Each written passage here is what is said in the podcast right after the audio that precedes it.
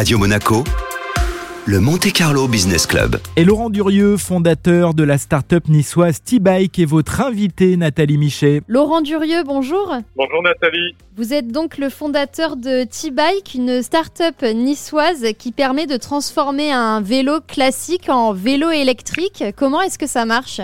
C'est une roue avant de vélo qui est électrique, connectée et universelle. Vous enlevez juste la roue avant de votre vélo, vous mettez la roue T-Bike à la place et vous la connectez à votre smartphone dans lequel vous avez téléchargé au préalable l'application T-Bike et du coup votre smartphone ben, devient un petit peu le tableau de bord qui va vous permettre de gérer les vitesses et l'assistance de votre roue. Alors ce système a plusieurs avantages. D'abord pour euh, l'usager, un aspect euh, très pratique, c'est qu'on fait des économies vous faites des économies puisque la route e-bike, même si le budget est quand même conséquent, ça reste euh, moitié prix par rapport au premier prix des vélos électriques. Mais surtout, c'est que ça vous permet de consommer de façon utile et durable parce que on a tous souvent un, deux ou trois vélos à la maison. Et puis l'autre aspect qui nous tient euh, beaucoup à cœur, c'est en partenariat avec des déchetteries, avec des associations, on récupère des vélos, on les remet en état et à partir de là, on propose en plus de la roue pour ceux qui n'ont pas de vélo de pouvoir acheter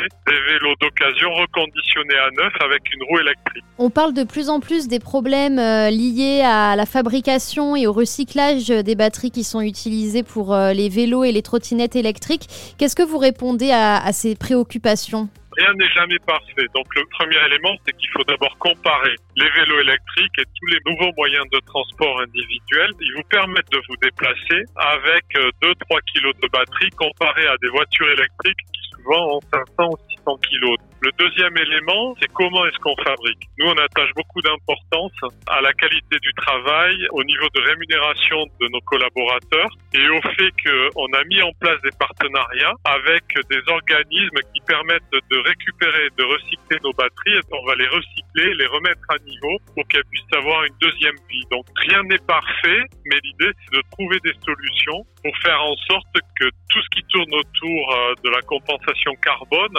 soit le plus neutre possible dans le cadre de notre activité. Laurent Durieux, merci beaucoup. Merci à vous, bonne journée.